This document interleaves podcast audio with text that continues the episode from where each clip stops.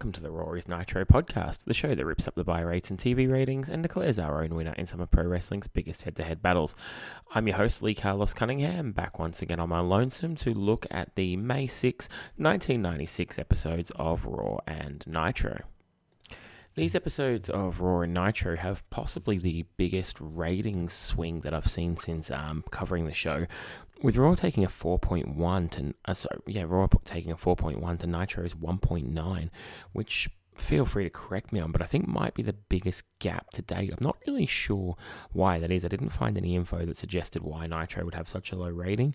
Um, so we'll have a look and see whether or not that's reflected in the quality of the shows. But an interesting note there. Um, obviously, we're sort of in the midway point between pay per views, uh, coming off of Good Friends, Better Enemies, and the um, well, we didn't have a WCW pay per view, but we're sort of in no man's land trying to get all the new storylines reset. And obviously, there's going to be some characters jumping backwards and forward in the upcoming month or two. Uh, notably, Scott Hall and Kevin Nash are both WCW bound, and I'm very much looking forward to their debut over there. But that is still in the future. For now, we have some wrestling to cover. We watch Raw first, so we're going to head over and see what they've got to offer.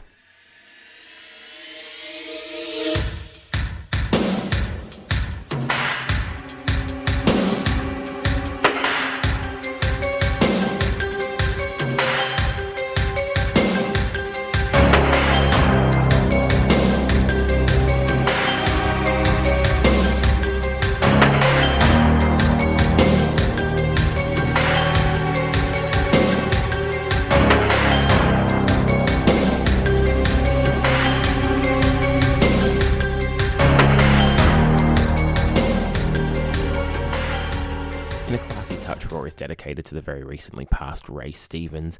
And then after they make that announcement, we go straight to our first segment of the show, which is straight out of Unsolved Mysteries. It is a mysterious woman, blacked out so you can't see her face, talking about how she's the former wife of a pro wrestler.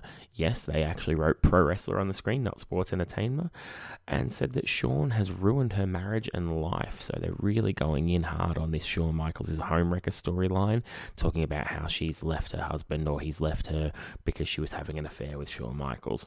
Of course, you'd be right in assuming she takes none of the blame for actually, you know, getting to bed with someone when she was married, but hey, it is what it is. From there, we go to our first matchup of the evening, and this is one that's certainly going to make Carl upset. It's the 1 2 3 Kid versus Marc Mero, the match that he was ruining not getting on the pay per view on our last episode together. And just to make things even more interesting, we have Triple H on commentary, and the Kid does his little karate stance with throwing up the um the old too sweet hand gesture as well. So a little bit of a shout out for his Kliq members here. When the match gets started, Mero hits a nice shoulder tackle and a Japanese arm drag, and Triple H, for some reason, is putting on some really poor, phony accent. It might still be like a hangover from his um, Jean Pierre Lafitte French uh, character from WCW, but it really sounds pretty terrible. Ah. Mero hits a drop kick, which sends the kid over the top rope, then hits a plancha, which he overshoots a little bit and very nearly lands on his head, so that could have been disastrous. Back in the ring, and the kid hits some nice kicks in the corner, followed by a drop kick and a sleeper, then a leg sweep and a pair of clotheslines, and he does those really cool lightning quick leg drops that he's become famous for. He locks on the sleeper again, and we go to a commercial break.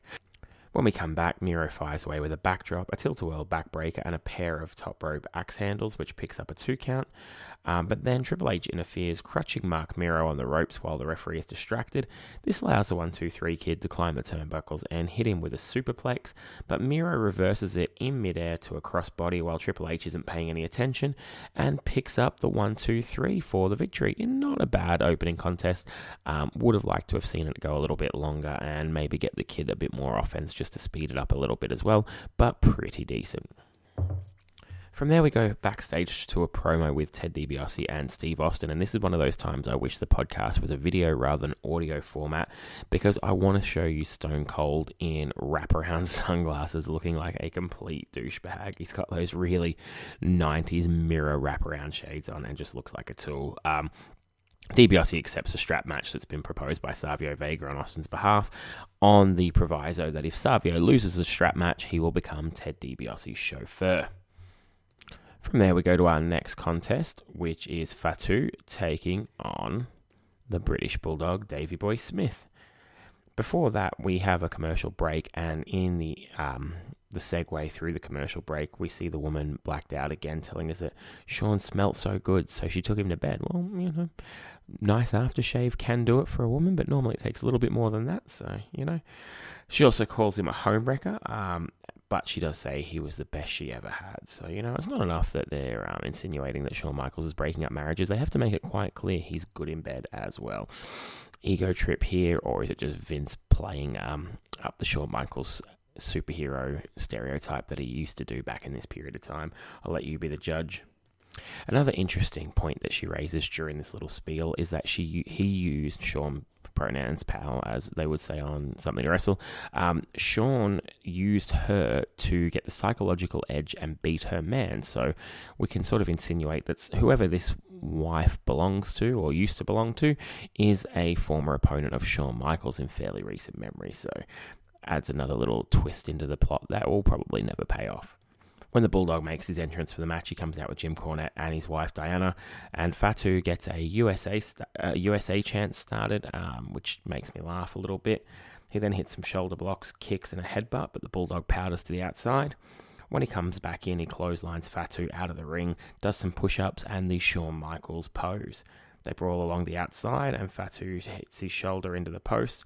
And then Vince McMahon begins to shill the Kuwaiti trip on commentary, and I just think, oh no, this is where it all goes south for Vader. Jim Cornette chokes Fatu behind the referee's back, and then we see Fatu's family members come to ringside. If you haven't seen them before, this angle doesn't really go anywhere, but the family members are wrestlers Samu and LA Smooth of ECW fame.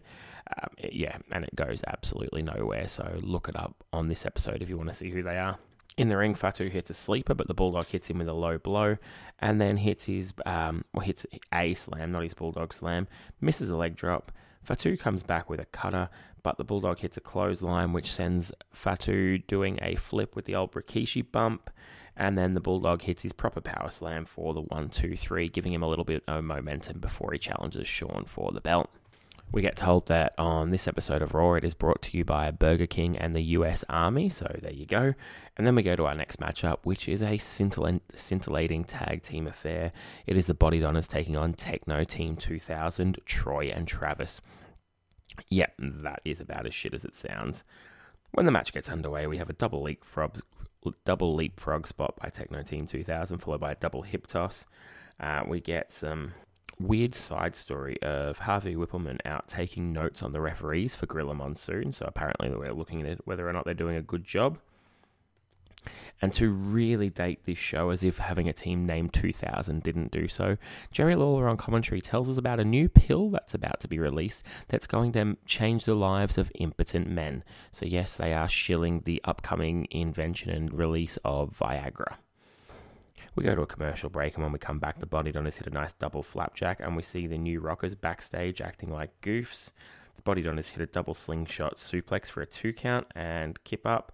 We then get a missed top rope elbow drop, but Skip hits a top rope Rana, and Zip comes off with a top rope axe handle to the member of Techno Team that was actually lay on the floor after the Rana, which was interesting. That's enough to pick up the one, two, three, and the victory for the Body Donnas. From there, we go backstage. So JR can interview Jim Cornette and Vader, who cut a promo on Yokozuna, which I will splice in right here.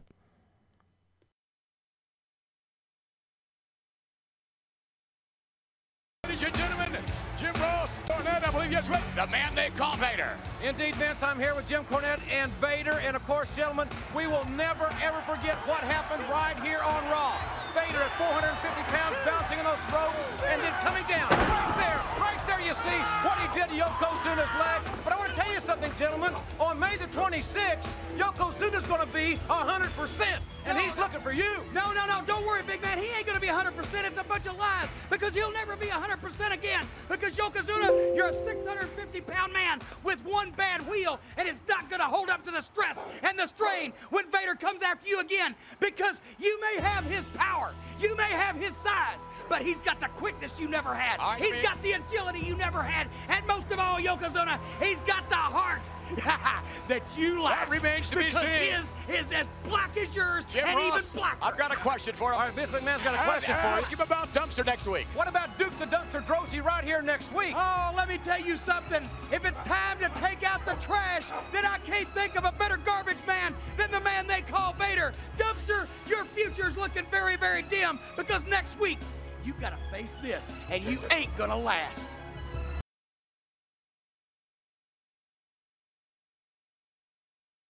So yeah, very exciting announcement that we're going to see Vader taking on Duke the Dumpster Droese next week on Raw. Well, it is what it is. I still like Vader, and a good squash from Vader should be interesting, if nothing else. And from there, we go to our main event of the evening. It is Owen Hart taking on The Undertaker. As you may have heard during that clip, Goldust music is playing because he's coming out to join the commentary team, and very fittingly, there is a gold headset there waiting for him. Really thought that was a nice touch. We're told that Goldust will take on The Undertaker in a casket match at the next pay per view. Um, Goldust freaks out at this announcement and leaves the commentary booth, but as he's walking back, the gong for The Undertaker signals, and he kind of freaks out at that as well, so he stops dead. He goes back towards the commentary team, and Owen Hart in the ring goes to avoid the Undertaker's strikes and hit back with strikes of his own. Undertaker eventually does catch him though and tosses him into the corner and hits some signature Under- Undertaker strikes in there, followed by a lifting choke. Owen Hart kicks at the leg of the Undertaker and begins to focus his attack there. As Goldust on commentary uh, talks about Paul Bearer, and Jerry Lawler calls him a chubby chaser. Yep. Goldust unbuttons the shirt of Paul Bearer and begins to touch him and then touches his bum. And this is enough for Paul Bearer, master of the mind games with The Undertaker, to freak out and leave.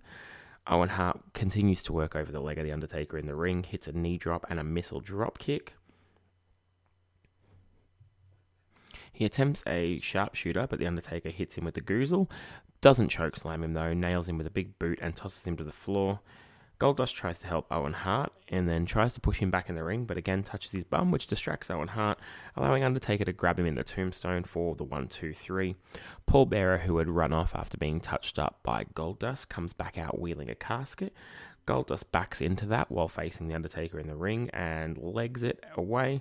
And I wonder why is everyone so scared of caskets and which is scarier in the WWF, caskets or snakes? That's a question for the listeners. Please tweet me and let me know which one you think. But this is something I've pondered many times before. Is Jake Snake or The Undertaker's casket the scariest thing in the WWF? Overall, not too bad of a show. Some decent wrestling all throughout. Nothing was terrible. Nothing was brilliant. Um, and a little bit of storyline advancement, though nothing overly memorable on this show. Decent affair, good sort of middle of the road show.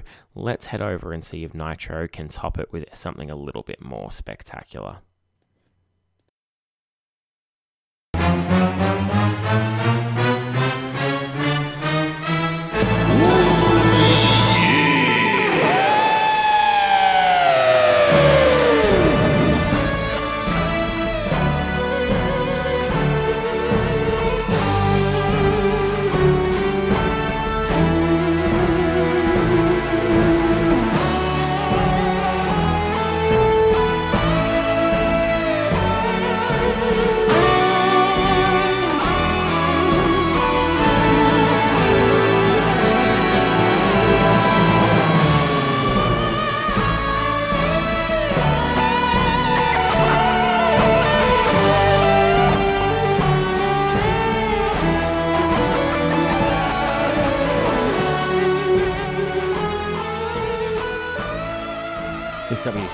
I'm familiar with, uh, doubly so, because halfway through watching it, my youngest daughter managed to get a hold of my notes, scribble over them, and rip them to pieces, so I had to start all over again.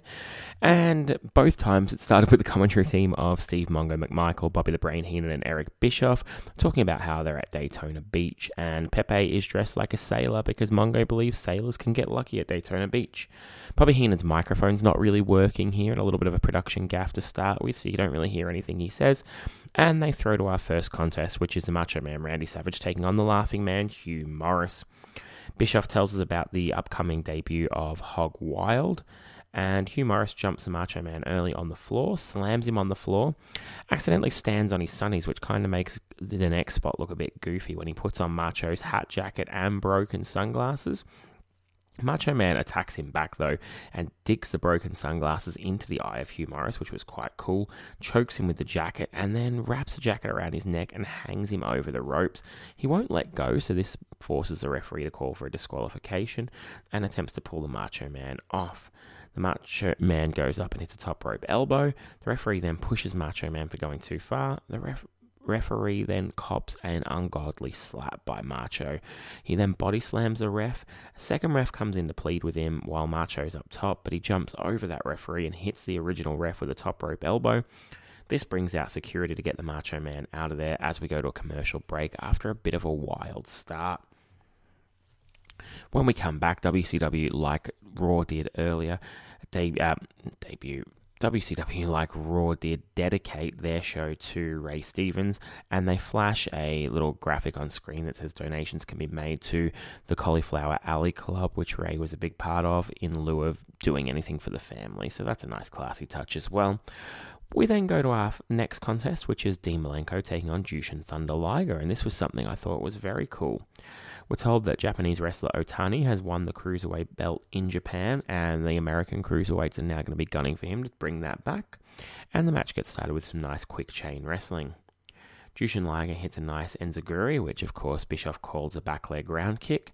We then get Ric Flair, Woman, and Liz coming out, not to the ring, but sort of off to the side, a little bit like where the commentary table is, to sit at a nicely decorated, we're told, five star table where they will drink champagne and eat fine food. In the ring, Jushin Liger hits a nice brainbuster for a two, and we go to a commercial break. When we come back, Malenko hits a nice leg lariat and puts on a leg lock, and then begins working over the leg of Liger. Liger comes back with a back elbow for a two, across body from the top rope to the floor, which is quite cool. Malenko then gets back in the ring and hits a beautiful top rope gut buster. They're really pulling out some big stops here. But Liger then counters a power bomb for a two count with a roll up before Malenko hits a version of the Pearl River plunge for the one, two, three in a really good match that, as usual, I would like to have been given a little bit more time. From there, we go to a commercial break, and when we come back, it's Gene with Ric Flair, Liz, and Woman cutting a promo on the Macho Man, talking about how the Giant got lucky and not really selling the title lost too much at this stage. And then they talk about the lethal lottery because, yes, for some reason in 1996, that is still a thing. Flair then sends um, for a cocktail. Uh, sorry, sends a cocktail to Deborah, who is once again in the crowd. She's getting up some frequent flyer miles the last month or so, appearing in the front row of all these shows. Deborah accepts a drink and then pours it to the floor. From there, we go to a very curious little tidbit a hype video for the upcoming Glacier. Um, it's a little bit hard because it's mostly um, video rather than any actual words to splice it and show you what it was all about. So instead, I'm going to put in here a little segment of Glacier talking about why his character took so long to debut and didn't necessarily hit the ground running. Your debut a little bit. Um, from what I understand, what I understand, um, was they they shot the, the, the vignettes and then they started airing them, and for whatever reason, Eric wasn't real. It wasn't what he wanted. I don't know why, and and so they just it was. I never got a clear answer. All I knew was that Eric it wasn't what Eric wanted. Right. And somehow Andre could never convey to me what it was that we had to fix. And I don't know if Eric, would, but it was just it was just kind of delayed. It was a typical WCW. Yeah. Like okay, well, no one seems to know why, you know. But uh, but then of course, when I finally came out, um, you know, it was, you know, uh, then that's when you know the Midway company basically said, wait a minute, you know, this this looks too much like like our character, you know, and. Uh, What happened with it? um, I never forget. I got a call and Eric, it's Eric said, "Come to my office," and uh, you know, of course, I'm. At, It's like the principal calling you. I Yeah. automatically thought I was in trouble, you know. And uh, I'll never forget. Once again, I say that a lot, but there's certain moments in WCW that I never forget. Um, I walked into his office, and he said, uh, "He you know, Midway Company's threatening a lawsuit," you know, and, and I said. So first of all, I'm thinking, oh, I think it's my career. It's over. it was it was nice while it lasted. And he said, uh, and so I said, what does this mean? He said, I said, uh, we gonna fight it? And I remember him saying, you know, there's nothing I like better than a good fight. He said, but if we fight this, he said, we're gonna lose and lose big.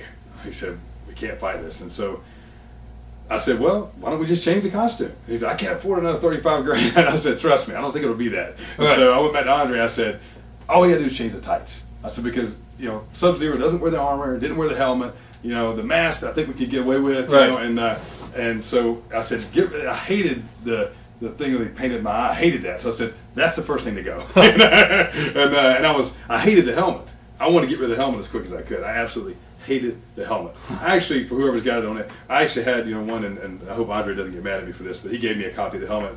I had to buddy myself on eBay. Right. I got rid of it. I was just like, it just brought back too many bad memories. I guess. How much did you get for it? I don't even remember. I don't even remember. I think I got like three hundred bucks or Right. something, which is probably one that was worth. But uh, but um, I mean, but, you know, I can't obviously I can't I can't hate it too much. I mean, it was a part of what got me through all this. But but you know, it's just you know the. I was trying to carry around that whole costume and trying to keep up with that helmet and stuff. And Hmm. so when so when uh, when Vandy and Kanyon finally took it from me, I was like, "Good, Vandy, you can carry it." Right. so, What are your memories of your debut? Man, I tell you what. Well, first of all, before the debut, um, you know, of course, yeah, I already had the, the word was going around that, that I already had gotten a nickname before guys even met me that I was like, you know, the Golden Boy because I was Eric's, I was Eric's project. It's like you know, I remember reading the sheets all that stuff. Yeah, Yeah. he's not to be touched, basically. You know, I'm thinking, I didn't ask for all that, man. I just wanted, I just wanted, just want to wrestle. You know, and Right. uh, so I knew right then, okay, well, you're gonna have a lot of heat coming in the locker room. You know, you, you, you better just do, you know, act professional, be humble. Don't, you know, don't speak unless spoken to. You know, and, uh, and that's what I did. I mean, but they, there were certain powers that be, and, and I found out a couple years later that were um, that, that didn't like the gimmick and, and really did a lot to try to sabotage it. You know, Any and, names? Uh, ah, I'd rather not. Maybe on my deathbed. You know, right. so, I never know if I'm going back to wrestling or not. You know, but uh, but uh, you know, and, and I, I don't. I found out that it wasn't necessarily personal. It was just they didn't like the gimmick. You know, you think and- they and- felt threatened by it? no, I just don't think they liked it. Okay. You know, and uh, but um, uh, and you know, which is fine. I mean, because you know, when you're in you know that kind of power where you can veto something, you know, I mean, my only thing was I, I felt like that, that I was kept in the dark about. it. I wish they would come to me and, and, and I could have said, what can I change? What can I do to make you happy? I'll, Right. I'll be the puppy dog. Just I just make you happy, man. I'm just happy to be here. You know, Right. I want to do my best, but um, but then you know the, the they built up. uh, You know, I was just starting to do the simple math. I'm like, okay, well here I am. They're doing all this big hype and this big build up.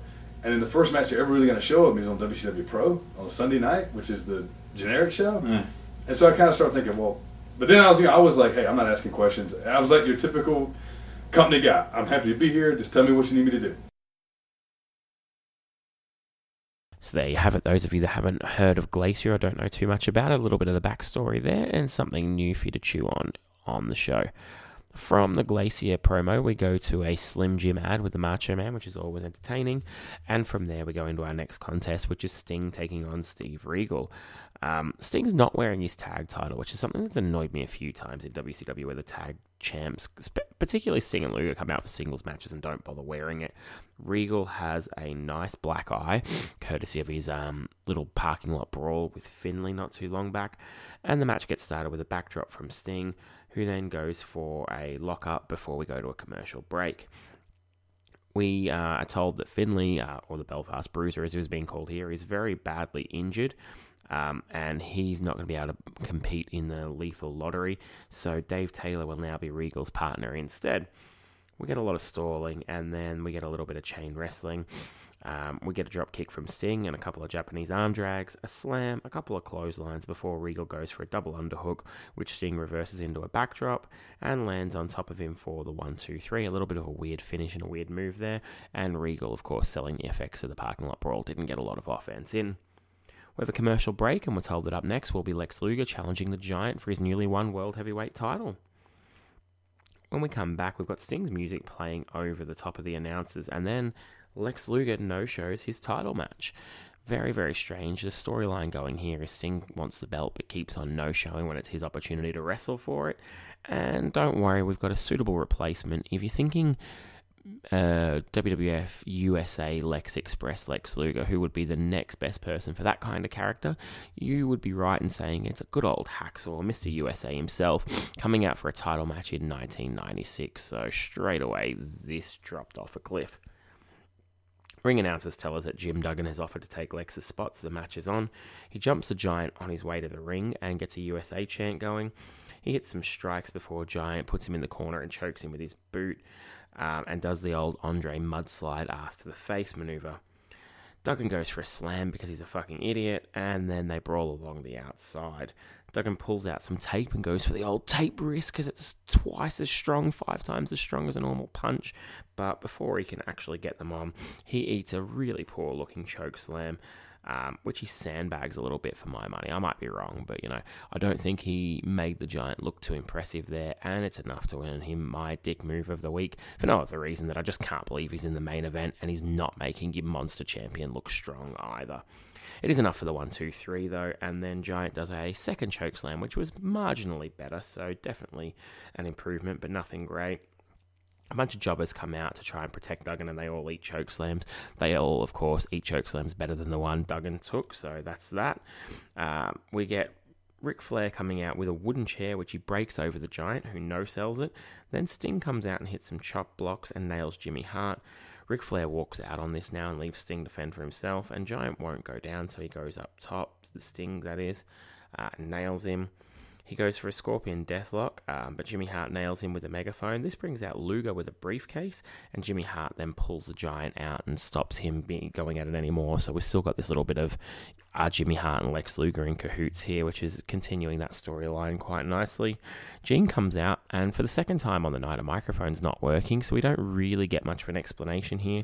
Sting does question why Lex Luger keeps skipping out on title matches, and they argue as we go off the air, which is a really good ending production gaff aside, um, because it's continuing this storyline, giving us a bit of, giving us a bit of a cliffhanger, and it's got plenty of bodies in the main event scene now. So Hogan and Savage can obviously be inserted back in there at any time. Flair's just lost the belt and is still hanging around in there. Giant has just gained the belt, and Sting and Luger are both becoming pretty decent contenders in there as well. So a decent ending to a pretty solid show. Again, like Raw, nothing astronomical happened, like no major storylines, but good wrestling throughout. Nothing terrible happened, and a decent placeholder of a show. That's going to make things a little bit difficult to pick a winner, but as you know, that's my job, so we're going to head over there and do that right now.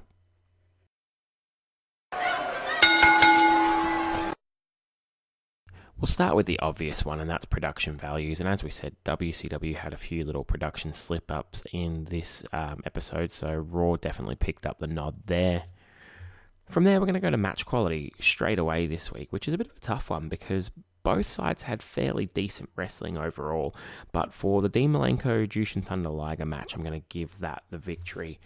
I think their cruiserweights outperformed the cruiserweights on Raw, and that's just enough to edge it on what was pretty two decent shows when it comes to wrestling action. For characters, I'm going to go with Nitro as well. Even though they didn't have Hogan, all their matches had fairly big name players in it. They opened up with Macho Man, Dean and Liger are big names in that cruiserweight division. Sting is in one match, and then you've got Giant defending the title in the other match. So really no sort of giveaway matches, whereas Body Donnas versus Techno Team 2000s not exactly littered with future main event stars. So Nitro picks up the win, even though Raw did feature quite a few big name talents on their show as well. Storylines, I went with a tie because Nitro advanced the um, Sting Luger storyline, the Macho Man's a Psycho storyline, and Raw advanced the Undertaker Goldust storyline and the um, British Bulldog Shawn storyline. So both had two solid, decent storyline advancements on the show, so couldn't really split them there. And that takes us to our last one, which is Crowd Heat, and I went with Nitro again for that one. I thought the crowd were into everything that happened pretty much, though again, it was close and not really much to call it. So there you have it. Despite the big ratings win for Raw, I thought Nitro was actually the better show on this night. So feel free to disagree with me or agree with me on that one, but that was how I saw it on the night.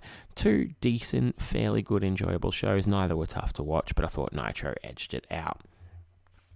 That'll do it for this week's episode. Thank you all for listening. As always, um, check out our other shows. I've got shows coming up uh, with Carl and with Richie and Duncan again in the near future. Uh, I'm currently watching Wrestle Rock 86 after having just finished the big event to review those with Richie next, and then we'll see what else I get in before I travel overseas in a few weeks' time.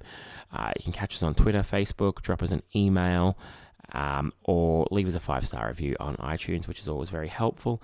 Any feedback or comments on the show, please get in touch. And if you have any audio submissions for any shows we've got coming up that you want to send in, please do so. Always happy to get extra voices on the show.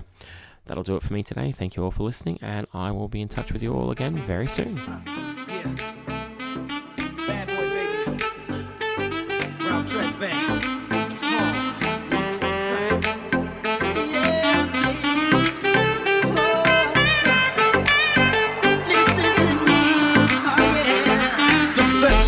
Similar to the thriller in Manila. Honeys call me bigger, the carnivilla. Whether it's stiff tongue or stiff. Biggie squeeze it to make fit. Now check. I got the pack of rough riders in the back of the Pathfinder. You know the epilogue by James Todd Smith. I get swift with the lyrical gift. Hit you with the make your kidney shift. Here we go, here we go. What up, my domino? I got the funk flow to make your drawers drop slow. So recognize the size in these Karl Kani jeans. I wear 13s, know what I mean? I fuck around and hit you with the Hennessy. Mess around and go blind, don't get to see. The next batter, here to shatter your blatter, it doesn't matter. I separate the game from the truth. Big bang boots from the Bronx to Bolivia. Getting physical like Olivia Newt. Tricks up my click all day with no trivia. So give me a one bang roll and a bag of weed. I'm guaranteed to until my nose bleed. Even if the new man's a certified Mac to get that H down in you. You want that old thing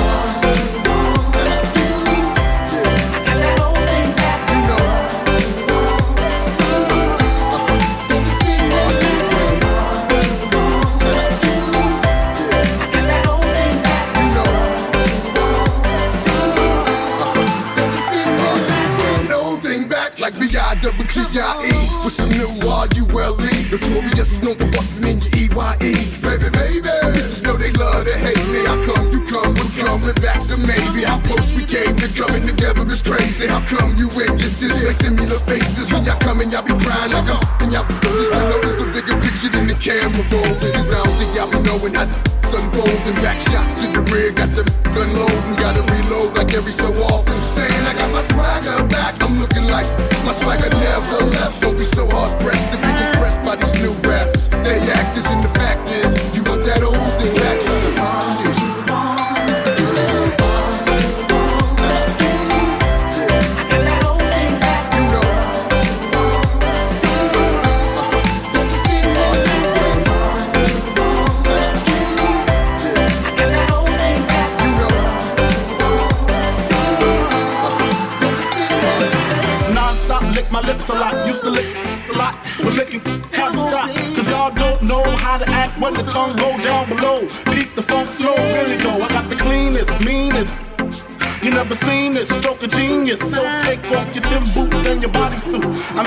The spandex and hit my man next.